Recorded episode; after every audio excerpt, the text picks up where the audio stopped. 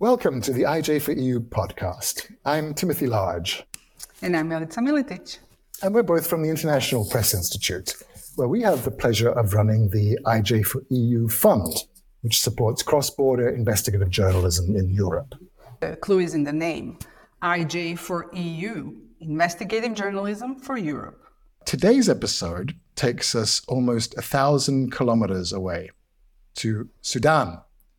And this is a story that's going to connect the dots between the European Union's obsession with migration and the ongoing conflict in Sudan, which is now threatening to spiral into a civil war.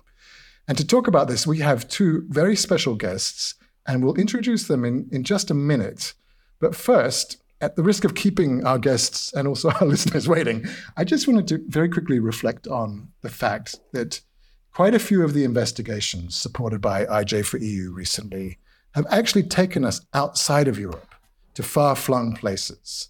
Uh, I think that's a notable development. Yeah, that's that's exactly two things that I noticed is like when you look at all the investigations and projects supported by IJ for EU Fund, it's just so obvious that these stories are truly cross-border. Corruption, migration, climate, environmental issues, pollution, they simply do not stop at the border. Bad guys don't stop at the border. And for that reason, investigative journalists themselves do not stop at the border. They have to travel sometimes really far to cover that story and to bring it to European audience. Let's not keep our very patient guests waiting any longer. Uh, we are thrilled to be joined by two journalists whose work really does take them across borders to distant places. And they've worked on a really fascinating investigation, which has been, is titled The EU's Pact with the Devil. One of the journalists is Gwenaëlle Lenoir, uh, who started. Hello there. Welcome to the show. Thank you.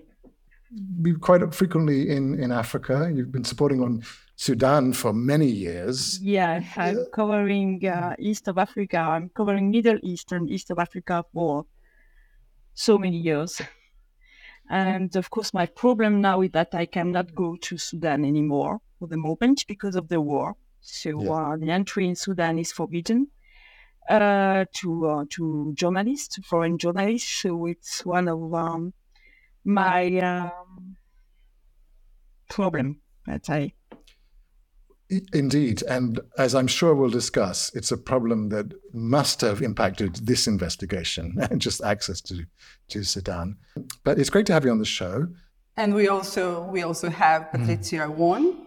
Hello. Uh, Patricia is a bit less visible, I would say. The camera, the camera is off. But Patricia is experienced journalist reporting from sub-Saharan Africa for more than a decade. Um, she regularly reports from Sudan. Um, she covers migration. She is a freelancer, and she often writes for the New Humanitarian. Hi, Patricia. Welcome. Hi. Thank you. I want to say nice to see you. yeah, yeah. Nice to hear yeah. you. nice to hear you. Technical issue. Uh, yeah, I'm in South Africa at the moment, where I've been living now for 14 years. And uh, I'm in Port Elizabeth, which is by the coast. Appreciate both of you taking time to talk a little bit about the recent investigation you've done uh, about Sudan. It's a story that connects, as I said, the European Union with a former Sudanese dictator, and a current warlord with presidential ambitions. Where on earth do we begin with this? Okay, first of all, I, I, I would like to, um, to, to precise that Sudan is uh, that Europe, EU, is quite obsessed by Sudan on the, the, the migration topic because of what? Because Sudan is um, a, a country of transit uh, for people coming from all the Horn of Africa to Europe. I mean, Ethiopia, Eritrea, Somalia to uh, to Europe. They cross Sudan before reaching Libya. Okay, it's also uh, um, it's also a, a country of uh, departure. Uh, because Sudan is, uh, unfortunately for this country, is a very it's very poor country, and it's a country who, who um, knows wars for for decades now. So um, I discovered the, the, this obsession, I mean, um, a few few years ago, and I discovered that and the, after the the Valette summit in 2015, uh, EU decided to um, help to support the Sudanese authorities, Sudanese government at that time, to stop migration. At that time, the Sudanese authorities were held by a guy called Omar al-Bashir. Omar al-Bashir is uh, one of the, let's say, best dictator around the, the, the planet and um, uh, is uh, indicted by the, the international um, court for genocide. So I discovered that uh, EU was supporting a guy indicted of genocide, which is quite a problem. I mean, in in in order to stop migration, obviously, because that's always been like one of the main issues. Like even when we were there in Sudan, like talking to diplomats based there at the time in Khartoum, there was there were two points that would come back very often. It was like uh, fighting against uh, radical Islamism and terrorism, which also like Sudan can be an important country for, and migration.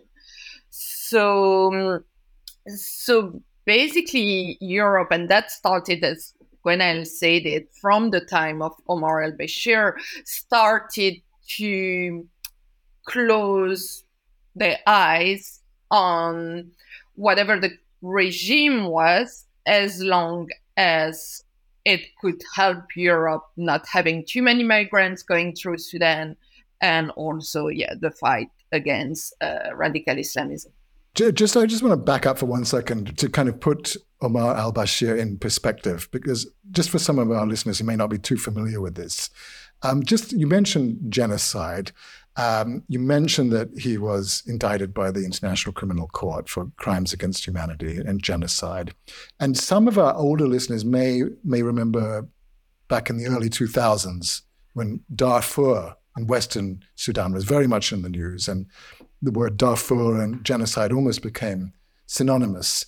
Bashir was the, the, very much the dictator um, who presided over a, a war in, in Darfur with some pretty nasty characters who were known as the, the Janjaweed, weren't they? Mm-hmm. Um, they were uh, mostly recruited from nomadic tribes in, in Darfur and, in the region. And they did some terrible things. And from those, from their ranks, the, these paramilitaries that were kind of acting as proxies for Khartoum uh, formed the so-called Rapid Support Forces, or the RSF. That's the kind of the backdrop. Yeah, because you, you mentioned you mentioned the Janjaweed. Um, the Janjaweed um, were led, and uh, they are still led by a guy who's called uh, Mohamed Dagalo. Uh, Mohamed Hamdan Dagalo, and this guy is known also with the nickname of Hemeti. Hemeti is one of the war, two warlords um, war really uh, destroying Sudan since uh, since uh, April this year. Um, so these Janjaweed have have been used by um, on, on on the behalf of of Europe actually have been used by uh, Omar al-Bashir as um, border guards. So they were in charge of stopping migration on behalf of Europe. Okay, let's just pause for a second to, to take that in. So you're saying that, in a sense, Europe's proxy border guards were these nasty Janjaweed paramilitary forces I'm known saying, for war crimes I, and genocide. I am saying exactly that. Um, Omar al-Bashir put this Janjaweed in charge of the border and by putting this Janjaweed in charge of the border, Janjaweed or RSF, if you prefer now, the same guys anyway, by char- by putting them in charge of the border, that uh, Omar al-Bashir put them in charge of stopping migrants. And it was on the behalf of Europe. It was with the technical support of Europe Some in Sudan, some people in Sudan say it was even, um, I mean, uh, money support, but we, we don't have any evidence of that. Um, so we we so this is it's it's a, an indirect support from Europe uh, to to RSF, but it, it's perhaps it's indirect, but it's a real one. I mean, RSF wouldn't be this military armed force uh, today if it had had no the support of Europe before, and the diplomatic support also because Hemeti has been, um, I mean, hosted by all the European ambassadors. I, I, I, think we have to go back a little bit, like to understand how it reached that point. So what happened is that, like under the regime of Omar al-Bashir, there was a rebellion in Darfur, and uh, as Bashir did with other rebellions too, like including in South Sudan before the independence. Um, he basically led like a proxy war. So he armed those Arab nomad militias to fight his war. And obviously they had their own interest also because they were long time conflicts for you know land access to resources power whatever and uh, and that's how it led to the janjaweed and uh, and massacres and rape and villages being burned and then um, still under the regime of Bashir, the Janjaweed somehow, because they led this war and also because they gained in power, they started to obtain some more official functions. And one of them was actually guarding the border. I mean, those guys, they know the desert. That's where they're from. The area like between Sudan and Libya, that's that's where they thrive. The desert. It's their place. Um, and so Europe was asking Sudan to stop migration, then kind of pretending not to know, let's say it's like okay we're not we're not dealing with the janjaweed as they still kept on saying for years afterwards when the rsf the rapid support forces became more official. And it's like no no no we're not financing them directly. We don't dealing with those guys. But then who's in charge of the border? It's them. So how can you say you're not dealing with those guys if they are the ones doing the job that you want to be done but sorry for jumping in. How does that actually work? This pact with the devil, the agreement. What is what did Europe commit to? What what what do we get? What do we give? Uh, is it are we talking about the money? Are we talking about equipment or training? How what is the plan? How exactly do they expect the migration to stop? Okay, there is a there is a body who has been um, decided in the La Valette summit is called Khartoum Process. Through this Khartoum Process, you have exchange of information between uh, Sudanese authorities, uh, of Africa uh, police, and Europe. Um, you have Interpol, for example, inside this Khartoum Process. So you have exchange of information, you have training, you have they provide also equipment like computers, for example.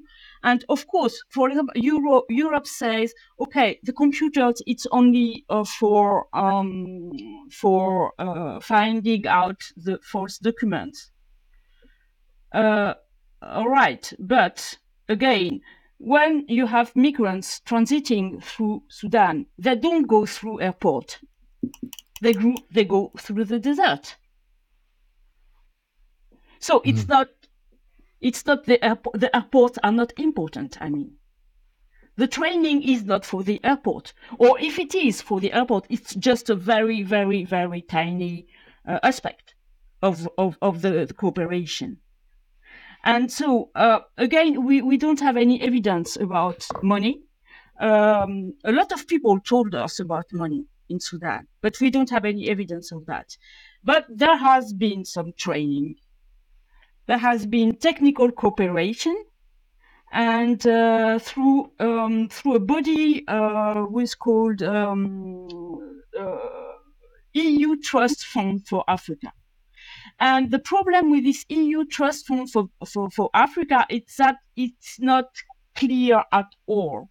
And all the people we interviewed in uh, European Parliament told us that they can they, they, they didn't succeed to have to have the clear information about uh, about the use of the money of this EU trust fund.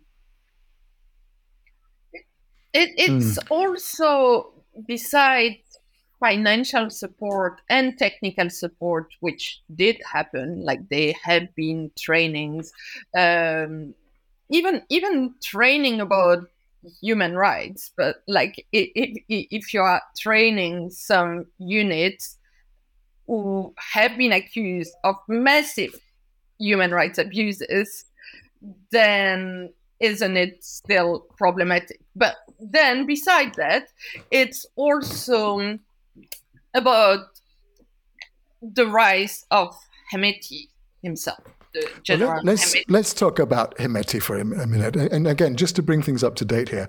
Um, so th- this Khartoum Process that you mentioned was with Omar al-Bashir, um, but of course, it, in 2019 he was deposed in a coup d'état, and the, the man who takes power at that time is General Abdel Fattah al-Burhan, who today leads the National Army. And several years later, so bringing it right up to date to 2023, this year in April, as you say, fierce fighting breaks out.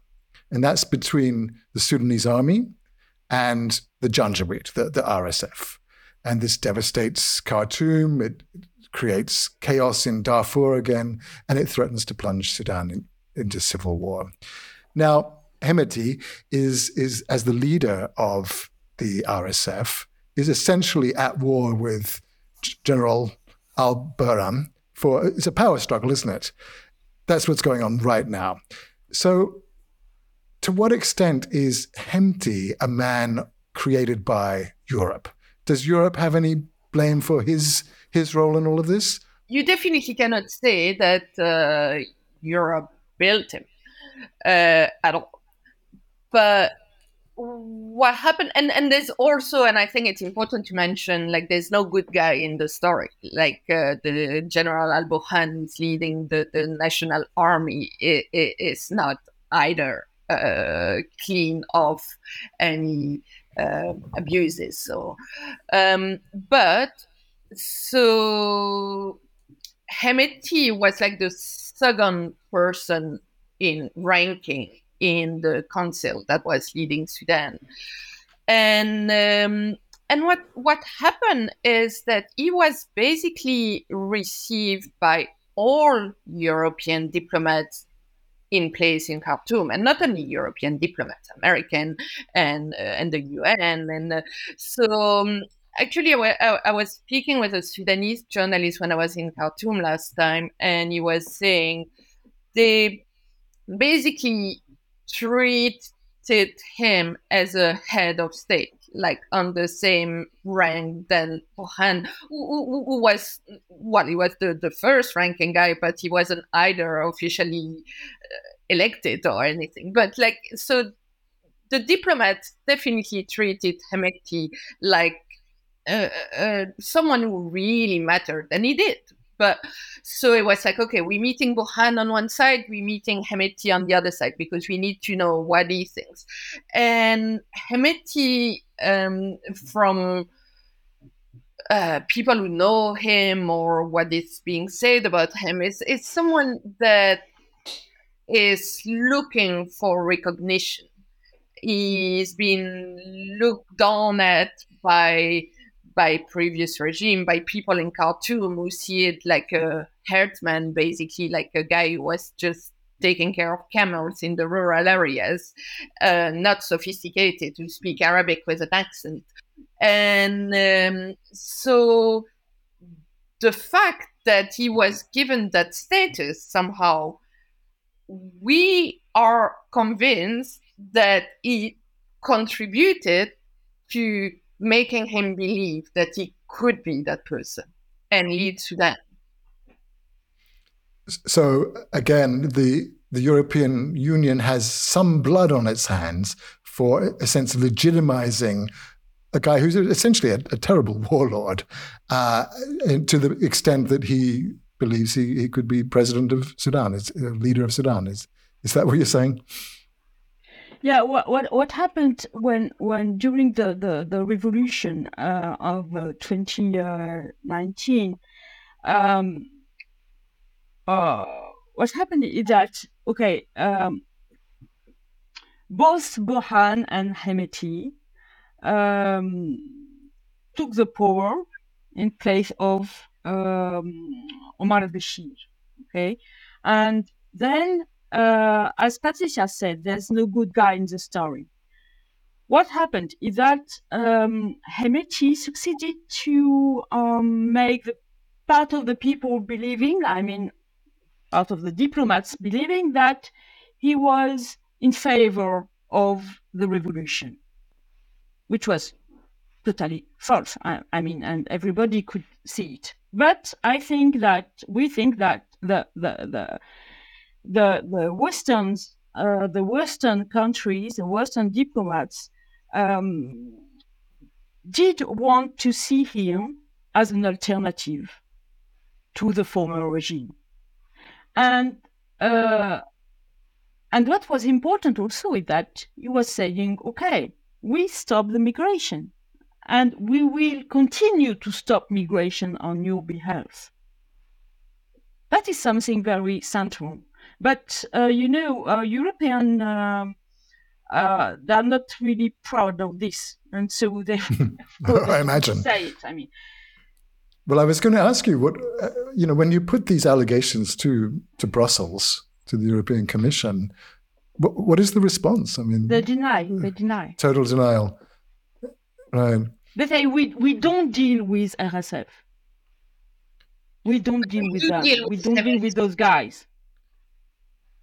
Right. But of course, even if they don't deal with them in a direct way, they deal with them because they gave support to um, to authorities, to a government, to a state who stop migration on the behalf of Europe and who use RSF and Hemeti for stopping them. And we know also that Hemeti and the, the, the, the men of Hemeti, RSF, are part of the trafficking. They're trafficking themselves. They're part of the trafficking of Yes. people to Europe. Yes, yes. I mean, if you if you you you, you speak to migrants, you will see that um, okay,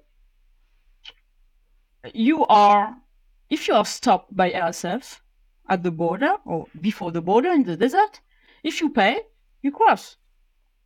Well, now, now it's going to be the same with the Sudanese police or Sudanese custom, or it's like that's just how it works. If you pay, you cross. But the, the difference is that it's mainly RSF who's in who's charge of acting yeah. at the borders. definitely and uh, but l- like up to now because yeah as gwen said like when she went to speak to people in brussels they just denied no we don't speak to them but until today like with the war raging in sudan hemeti has people touring the world and including European countries. Not only, like also he has people going to other African countries and to talk, like political advisors, communication communication guides, PR, um, and trying to change his Im- image and and basically portray him as someone who could do good for Sudan. And um, what we concluded the investigation a while ago, so that's not something I could comment on right now, but I wouldn't be surprised that now in the last few weeks or months maybe that the RSF in Sudan in the war has been gaining actually more and more territory in the recent weeks uh, to control of all the major cities in Darfur. So obviously Hemeti is staying relevant because at some point he might be the guy in power in Sudan. And we haven't heard any European countries up to now saying, oh, no, but we're not going to speak to him because he's accused of this or that.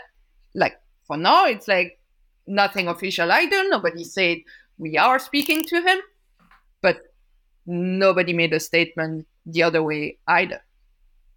I, I know it's impossible to do any crystal ball gazing, but what do you think's going to happen in Sudan? If you had to place a bet. Um. Okay, news are very um, dark, very very dark. Uh, situation, especially in Darfur, is uh, is really uh, catastrophic. I mean, with massacre and uh, and war crimes in in very large, very large scale. Uh, even more than in than during the first war in in, in, um, in even more than the first war. Yes, That's, yes, yes. And this is a completely now, neglected crisis. Completely, we, we totally, never hear about totally. it. Nobody cares about that. But uh, you know, 20 years ago, during the first war in Darfur, the the the the, the main it was it was a story of village of burned villages. Now it's a story of burned cities. So the scale is really um, larger. Um, the situation in Khartoum is, um, I mean, the the ground in Khartoum is held by RSF. The air is held by the National Army. Uh, so you have I don't I don't have the figure in uh, in mind, but uh, you have I don't know how many how many millions of people displaced, many millions of people refugees abroad. The the country is split into two parts. At the east, uh, you have national army and the former regime who's back, regime of uh, the, the, the the the guys of um, of Omar al-Bashir and of the Islamist regime are back um, supported by national army and backing each other, let's say. On the west and south, it's RSF, and so um, we are speaking more and more about split, another split of Sudan. There has been a third split in 2011, north-south, and now we are speaking about a new split in North Sudan between east and west which is, I mean, it's catastrophic. It, it is cat- catastrophic, and it, you must be tearing your hair out at how little attention this is getting from the, the world. We never it's hear It's a shame. I mean, it's it, it's really a shame because it's um, Sudan is a man, major country for for for for for the balance of uh, of Africa and uh, and as we've seen as our investigation shows it's also a major country for the balance of europe and i mean on the border you have libya libya is uh, i mean there is no state anymore in libya so if you you have the same thing in sudan what will happen in this region and what will happen for europe it's very it's very dangerous not only for sudanese of course our i mean I and Patricia, we know Sudan. We like this country. We like these people. So it's it's it's really uh, heartbreaking. But beside that, it's it's a quite dangerous conflict for Africa and for Europe. Well, I hope your investigation goes some way towards elevating the profile of this neglected emergency in the world press. I I I also reported when I was in Chad uh, for the new humanitarian about the um, humanitarian crisis, basically, and how NGOs are completely overwhelmed by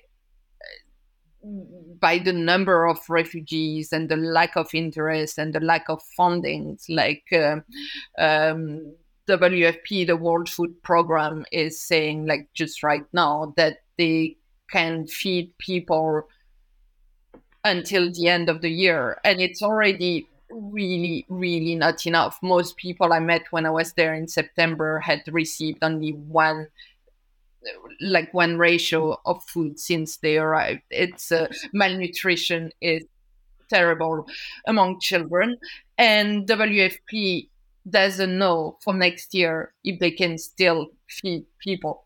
It's so it's an absolute humanitarian disaster. I mean, I'm just in a state of shock to hear you say that this is worse than the situation was in 2003, 2004, the early 2000s, when Darfur was very much on the on the global con- on the map. People were very aware of it. There were celebrities doing, you know, all kinds of campaigns for Darfur. What a difference today! What a what an incredible silence we have here. Do, do you think that the uh, what's going on in in Israel, uh, Gaza with Hamas, is that distracting from it, or is there just how, how do we probably, explain this? So probably, but not only, not only. Um, anyway, uh, I I think that our our task as as journalists is to um, investigate, uh, to to to continue to uh, to investigate about this country, about what's happening there, about what's happening in Darfur, because uh, contrary to what happened in 20 uh, in, in 2003, we have a lot of videos, a lot of materials we have testimonies, we have videos, we have we can investigate, and some um, Sudanese uh, organization, international organization, are collecting evidences of those massacres, and we have to uh, show this. We have to work on this. We have to show this. We we cannot stay silent about this that's what we, we want to work with Patricia on. It's we have to continue to work on Sudan. Because there's a total blackout, obviously, because no international media allowed. There are some Sudanese journalists who, like, very, very bravely still manage to do some work in Darfur, but it's incredibly dangerous for them and and even getting the information out is difficult as well for lack of proper communication. NGOs, the UN, they are well, they manage to organize a few missions, a few convoy, but it, it's very, very limited. So there's basically no no one to witness what's happening there. It's an extraordinary story. Well, I think we're coming to the end of our time here, but thank you so much for, for telling us about it.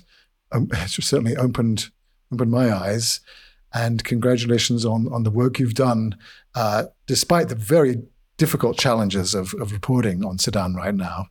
So, uh, unless there's anything else you'd like to add or any questions you have, Melissa, I just just wanted to wish you good luck with chasing and covering the devil and the pact made with him. No, and obviously we also wanted to thank IJ4EU because without that, it wouldn't have been possible to, to do that investigation.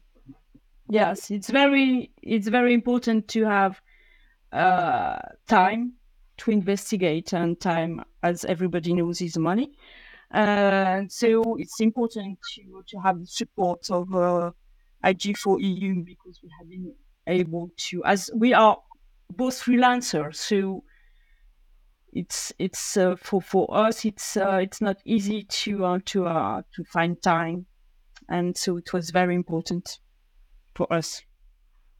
Well, thank you. We're very glad to hear that IJ4EU could could be of help. So, Gwen and Patricia, thank you very much, and best thank of luck you. with everything. Thank you. Thank you. Thank you very much. And that brings us to the end. So stay tuned for the next episode of the IJ4EU podcast, coming soon to a streaming platform near you.